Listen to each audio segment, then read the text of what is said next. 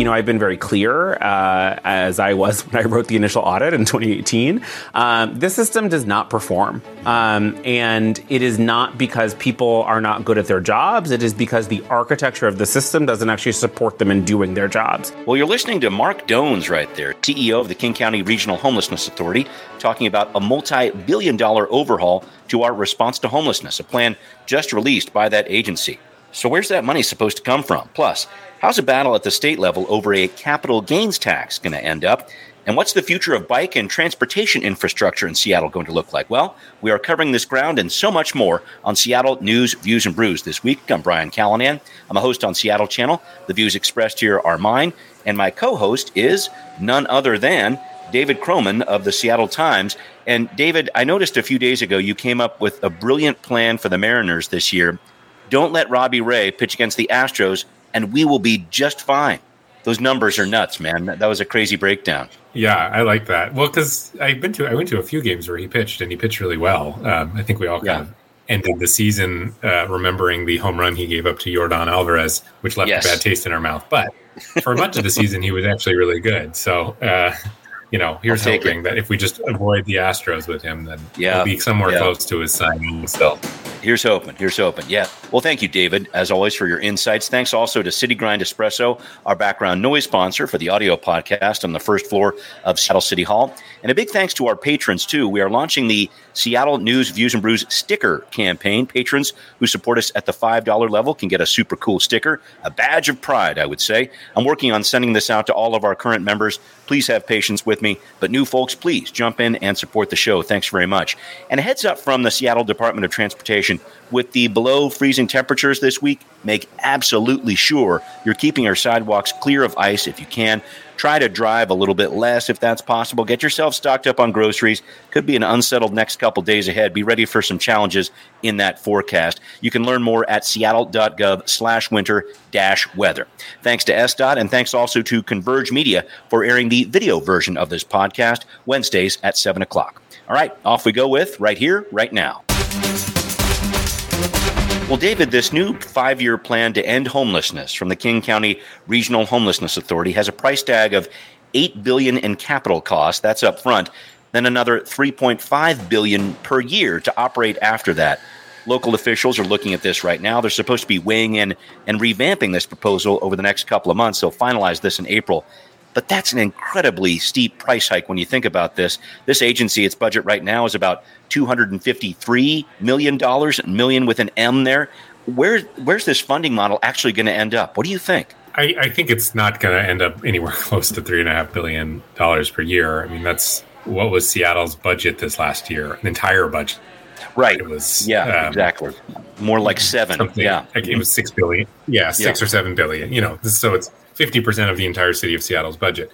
You know, that said, I, it doesn't surprise me because Marc Dones, from the beginning, when Dones took took charge of the agency, has said, uh, "I'm I'm going to tell you what we need to do. I'm not going to." They, they sort of promised right. not to politic uh, the solutions at all. That they mm-hmm. would be very upfront about what they thought it would cost to fix homelessness, and so um, this is what we're seeing is Dones yeah. saying, uh, if you want to actually get real about solving homelessness, this is what it's going to take. You know, the political yeah. reality is almost certainly this isn't going to get funded in this way. Um, right. But you know, it's interesting to have this number out there as a as a point of reference. It, you know, I remember a few years ago when McKinsey came out with their report yes. and saying, mm-hmm. "What was it, a billion a year or something?" People sort of mm-hmm. gawked at that. This right. is yeah. half times that. Um, yeah. So yeah. you know, it's yeah. interesting. It's it's a certainly a starting point. yeah, yeah. No, I, I, think you're right. And you look at this this 253 million dollar budget. The city of Seattle actually is the authority's largest funder when you think of it that way. 95 million dollars. And I know they're talking with the RHA to figure out what happens next here. But in looking at some of the details of this plan, the biggest shift that I saw, David, was the amount of shelter beds that the RHA wants to provide from about 37 some odd hundred units right now to over 10,000. And my question, as always, on this when it comes to resources is where? I mean, even if they did have the money to do this, I'm just thinking of that major pushback we saw in the Chinatown ID neighborhood this past year over the expansion of an enhanced shelter. And that was adding just 150 units to an already existing shelter. where the heck are 6,000 plus units of shelter going to go? Some thoughts on that? Yeah, I, I think um, that is probably almost as challenging as the three and a half billion. Um, as the dollars, you know, right? All, mm-hmm. Right. Uh, as we've all seen, you know, massive neighborhood pushback, as you know, you alluded to the Chinatown International District, but you know, even more just regular market rate housing in people's neighborhoods, let yeah. alone um, shelter, emergency shelter. So um, mm-hmm. it's a it's a really good question that I don't have, have the answer to. We we I'm trying to think of parallels. I mean, there was the talk around safe consumption sites. Um, yes, right. Which of course. Mm-hmm. Those never went anywhere. In large part, I mean, heroin users, people addicted to opioids. Yeah, keep right. going. Uh, I mean, it was you know politically obviously very controversial, but I think probably that the biggest barrier to that ever getting off the ground was no one could ever find where to put it. And I, I similar, I yeah. think that going to be a similar struggle with this. Yeah. Did you have any other questions about this, David? I know it's been a big headline that a lot of people have been looking at over the past week or so here.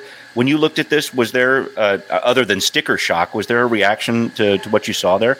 Um, I mean, yeah, reaction was that's a really big number, and my second reaction was, um, I don't, I don't know that that's ever going to get funded. Um, but you yeah. know, I, again, I think it's, I think it's interesting because um, this is an argument you, you know, this is an argument uh, of some people, I would say, more on the left end of the spectrum. And we heard this in the head tax, which is this argument that, you know, in some ways, kind of the worst thing you can do, they, they argue, is go halfway there with the funding because right. mm-hmm. then you're going to get this this sort of dual issue of uh, sticker shock, people thinking you're spending a ton of money, and you're also not fixing the problem. Um, so, mm-hmm. you know, I think this is in some ways a realistic look at what, you know, if you wanted to go the full way and actually um, be serious about totally mm-hmm. eliminating homelessness, which everyone says is their goal, um, even if they're not acting like it.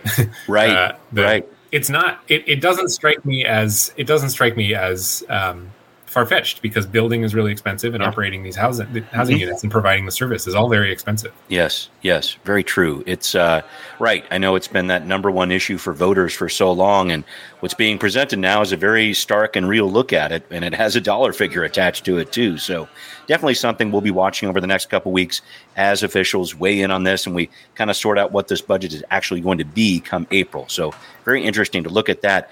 And I wanted to make sure I pointed out, folks, there isn't a ton of stuff jumping out at me from the Seattle City Council agendas for this week, but there was one issue for the Finance and Housing Commission, uh, Committee, I should say, on Tuesday that I thought was very interesting. I like tracking this issue because it's one of those very I don't know what else to say other than interesting issues for the city council when it comes to the sugary beverage tax. So, this is that tax on sugar sweetened drinks in Seattle, 1.75 cents per ounce.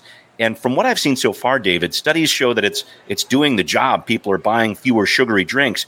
But the part of it that always comes to me is is it clear that there are actually increased health benefits from there? It's just so difficult to measure and make that causal connection between okay, here's the sugary drink tax and here's the health outcomes. I know this is a this is a bit of a fraught issue for the city council, David. Yeah, definitely. And and it's also gotten more muddied because you know the basic goal of this is as you said to increase health outcomes at least that's how it was sold that you know yes. the money coming in would go to fund uh, programs that would you, you know in, in theory when it was sold the success of this would be when you know it, it was it evaporated when people basically weren't drinking soda right anymore. right but when budget times get tough now it's sort mm-hmm. of being used as a revenue source you know which really yeah. is not what it was passed to be a, a mm-hmm. actual source of something for the city council to you know fill gaps and things like that but right it's it's kind of become that i think maybe a little bit more you know i don't track these mm-hmm. issues quite as closely as i used to but uh, my right. sense is basically any sort of discretionary revenue that's coming in the door, the city council and the mayor are happy to put yeah. to use. Uh, but then the yeah. issue is mm-hmm. then the issue it's is it's being put to use, and um, if it is yeah. successful, then you got to fill that cap somewhere else. So yeah, it's just, it's it's a confusing it's a confusing source. The goals of it, I think, are um, sometimes confusing for the public. Agreed. And I think the other conundrum behind this, and you were starting to go down this path, David, the soda tax revenue is actually falling. It's down another $4.5 million this past year. And so I guess that's not a bad thing. Maybe it means that fewer people are drinking sugary soda, et cetera. But in terms of this being a funding source, for programs that support the health of, of vulnerable communities. It just doesn't seem that stable. And I try to think about the long term fate of this tax. If indeed the goal is to try to get it to a point where it's it's lower and people are not drinking these sugary beverages at all, then that that really doesn't help these health programs in the long run either. Yeah, right. Again, um, it's it's where using taxes to eliminate a behavior or to tamp down on a behavior uh, can get a little tricky sometimes because again if your goals are successful that revenue source goes away. So you got to be careful to not uh, build a house on the foundation of a sugary tax that's in theory supposed to go away. But you know there's so much there's so much turnover on the city council that I, I who is right. yeah good point. probably know off the top of my head better than I will but you know a lot of the people who passed this tax aren't on the council anymore. So the new people that's are a very good point. money coming yeah. in and probably yeah. think, well, hey, why we should put this to use. Yeah, yeah, that's a great point. And there's going to be some more turnover, I know, at the end of this year. So this is something that's gone through a lot of different iterations. And uh, yeah, you don't want to build your house on sand. You don't want to build your build your house on sugar either. I think that's a, yeah. a very important point that you that you raised there, David. All right, well, we're going to talk a little bit more about that in the weeks to come. I know, but up next, will our state's capital gains tax survive a challenge in the Washington State Supreme Court. We're looking at some possibilities on. Now, hear this. Well, moving on to a key issue in the state Supreme Court right now, these deliberations going on right now. Is Washington's capital gains tax unconstitutional? Governor Jay Inslee, he doesn't think so. And he says this capital gains tax is actually an important step towards making our state's overall tax structure a lot less regressive. It is inexcusable that working people have to pay five or times more of their hard-earned income than people at the top who are, you know, multimillionaires. That is just morally indefensible. Well, David, we are not attorneys, but I know this is the big question that everybody's wrestling with, including the state Supreme Court here. What do you make of these arguments that this is either an income tax, a tax on income that would be illegal through our state constitution, or an excise tax on a transaction like a sale of stocks? This is a real test for the state Supreme Court. Any ideas on this and where this shaken down? Yeah, I, I mean, um, where it's shaking down, I think, um, I think if you probably took a poll, people might sort of lean towards them saying this is unconstitutional. But that said, they, uh, the the Supreme Court allowed has allowed collections to begin on this tax. So that That's might right. tell you. Yeah, it's going to happen in February. Least, They're going to start collecting it. Mm-hmm. Right. So that tells you that there's at least a chance. I mean, if they thought there was no chance, I'd be surprised. You know, like when a mm. federal judge or something issues an injunction or a temporary stay, that usually says that the judge anticipates ruling that way in the end. I, I think mm-hmm, mm-hmm. I, you know, it's hard to peer into the chambers of the Supreme right. Court, but I would think right. if they thought it had no chance, they would not have allowed collections to go forward because that's yes. that's going to be a really complicated thing to collect and then refund taxes if it is unconstitutional. Um, yeah, yeah. But you know, um, the, the the point that the opponents of this tax make is that, and, and I think they have a point, is that capital gains at basically everywhere else in the country are considered income tax, and mm-hmm. Uh, mm-hmm. income tax is not constitutional nor legal in uh, Washington State, and so their right. their argument is basically you, look at what the rest of the country thinks of this, and yeah. therefore you know it's silly to think of this any other way. The the yeah. state though you know is really focusing on the fact that you don't get taxed on these capital gains until you make a transaction, until you sell the actual stocks, and therefore right. it is an excise tax. Again, I right. can I can see I can see merits to both of those arguments. So uh, as you yeah. alluded to, we're not lawyers, so I don't know the answer. Yeah. Right. Right. Um, it'll, it'll, you know, and, and this is a, you know, frankly, this is a very progressive Supreme Court. I mean, they're, mm-hmm. they have taken some big leaps at things. Um, yeah. The really big interesting thing would be, you know, the lawyer made a couple, you know, lawyers always make a couple arguments. They make their primary argument and then a backup. Right. Right. Say, mm-hmm. if you don't agree with that first one, maybe try this one on for size. yeah. Um, right. Right. Right. And so the lawyer for the state, I think it was a lawyer for the state, maybe it was one of the other lawyers said, uh, there, there's you know, a few that are kind of supporting the case. Yeah, keep going. Right. You know, we think this is an excise tax, and so therefore it's legal. But if you if you disagree with us and you do think it's an income tax, then hey, Supreme Court, why not go back and strike down this precedent entirely and make income tax legal uh, or, or, constitutional in Washington State?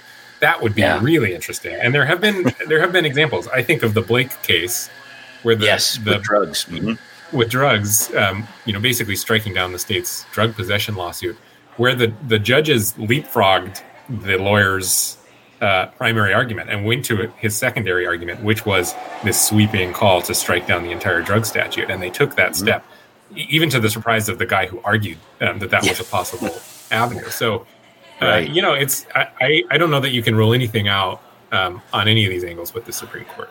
No, no, I don't think so either. And I think it's important to point out that whole issue of actually a situation where you were saying it's uh, they leapfrog the legislature on that Blake decision here. I look at what the legislature is doing. I mean, this is a decision by the Supreme Court that is not in a vacuum here. There's a wealth tax being discussed in the legislature this session as well. What's being called a margin tax, basically allowing business owners some deductions on their taxes, which would replace the state business and occupation tax. I guess is this the year that our state actually makes some substantial changes to a tax structure that is almost 100 years old? Yeah, I mean, it, it is the year that they'll try, um, especially yeah. Seattle area legislators. Um, a lot of them, you know, almost to a T, all of them, you ask why they're running, they say tax reform. Um, yeah. So, you know, they're, they're going to try. I mean, even I would say any of these taxes uh, are probably a long way from actually bringing in revenue. Or if they do start bringing in revenue, you know, if this ta- if this capital gains survives, uh, you know, it wouldn't surprise me even in the slightest if a referendum, as you know, initiative was run to repeal it. Um, yep.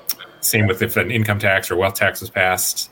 You know, the the word tax is still not a popular word um, in in Washington State. Anywhere, it doesn't yeah. poll very well. Um, right. And so, you know, I think I think even if the states or the court decides with the state on this one, I, I don't think it's the end of this by any stretch because there are more political avenues for the opponents to, to take to try and stop this.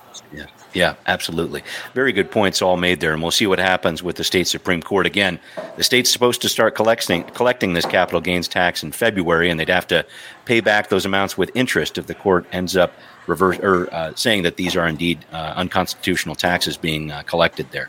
I, I, did want to talk about another case on my radar here at the state level, David, and this is a bill that would establish a missing and murdered Indigenous people cold case unit. So there's another hearing on this in Olympia on Thursday of this week, but some voices on law enforcement have been pushing back on this one, saying this requirement could jeopardize other cold cases out there. So, just the background on this, folks this is a program that would be funded by the Attorney General's office and would use some expertise from AG investigators who are not police officers. It just, it was an interesting back and forth here, David. It just seems like a situation where there's this kind of quasi civilian unit moving into these different police departments to try to figure out what's going on, and that's that's not always a recipe for success. That kind of combination. No, yeah, um, police officers famously don't love being told what to do or what should be prioritized um, outside of their departments. Um, yeah, it's interesting. I mean, obviously, this issue has gotten a ton of attention, rightfully so, and mm-hmm. um, this is a response to that. Um, you know, anytime that one group of people is sort of made priority, of course, you there tends to be arguments. You know, you think of affirmative action. There tends to be arguments that it is at that it's a kind of a zero sum game that uh, yeah. focusing on a certain type of case or a certain uh, group of people sort of therefore neglects other cases or other people. I don't know if that's I, I don't I don't know enough about the workload capacity of yeah. uh, attorney generals or police departments to know if that's true right. or not. Um, but right. the reality is, you know, uh, indigenous people and women in particular, yes, are way more vulnerable to um, yeah. this issue than other groups of people. So, you know, yeah. From that perspective, it makes sense to have a focus. Well, yeah, and just to dovetail on that idea, David, we saw some good energy when it comes to the missing, murdered, and Indigenous persons crisis in our state last year. The legislature established this new system a lot like Amber Alert, so we'll see postings on a freeway reader board, for example, when there's an MMIP case that officers need help with. The AG's office has this task force now to deal with this issue. I just think about the scope of this crisis. Our state unfortunately is infamous for having the second highest number of MMIW cases in the country, the indigenous women. Uh, we've looked at that number quite a bit. And I'm not sure what's going to happen with this cold case project, but I guess what I'm seeing is definitely a lot more energy around this issue over the past few years than we've seen in some time. Wouldn't you say? Oh, yeah, definitely. Um, you know, that's thanks, I think, to advocacy by, you know, young people. We see the kind of protests with the um, red hand on on yep. people's faces, mm-hmm. and uh, there was the report out of the National Indian Health Board, I think it was, um, mm-hmm. that that carried a lot of weight. And you know, there's a lot of yes. um, one of the kind of main researchers there is Abigail Echohawk, who lives in Seattle, right? So just done work on that. Mm-hmm. You know, I, I think that uh, work there was some work that had been done that was maybe sitting around for a while that got good publicity um, and good press, and so really kind of kicked this into gear. Yeah. Yeah, yeah, and needed to be kicked into gear. This is an issue that has been languishing, I know, for a lot of time, for many, many years, and seeing the state and the city working on it is a very interesting to, thing to see, and I'm uh, gratified by it too. So appreciate you breaking those pieces down with me here, David. All right, working on our next story here. What is the future of bicycling? What's it going to look like in Seattle? City leaders actually want your input. We're going to discuss what's happening with that, other parts of the transportation plan too for the city of Seattle. That's coming up on Transportation Talk. David, I saw a recent piece in the Seattle Bike Blog about an ongoing quest for input about bicycle infrastructure in the city of Seattle. The city's actually looking for your insight, folks, at City Hall in the Bertha Knight Landes room, 4 to 7 o'clock on January 31st. There's also an online survey from SDOT about the Seattle Transportation Plan overall. That's open through February 21st. I just wanted to get your take on this, David. The transportation plan has a big flashy name to it here. I'm just trying to figure out where we are with it. And are there any changes coming to our bike infrastructure anytime soon? What do you think? Um, well, yeah, the transportation plan, it's sort of, um, you know, kind of like the comprehensive plan, but for transportation. Yes. Um, we're kind of still in the uh, information gathering stage. Uh, right. Sort of sets out the city's priorities. You know, um, you know, the city has a history of making uh, sort of promises on bike infrastructure, and then oftentimes those have gotten delayed or pushed back. But at the same time, there has also been like there's been quite a bit of addition too. Uh, you know, on Fourth Avenue, new bike lane, and kind of near South Lake Union, and um, so uh, you know, I think for advocates of bicycling, um, there have you know they can point to some projects that are seen as wins, but also there's a mm-hmm. kind of sense that bike projects are are the ones that make it to the bottom of the pile yeah. Uh, yeah. and are therefore often pushed back the most.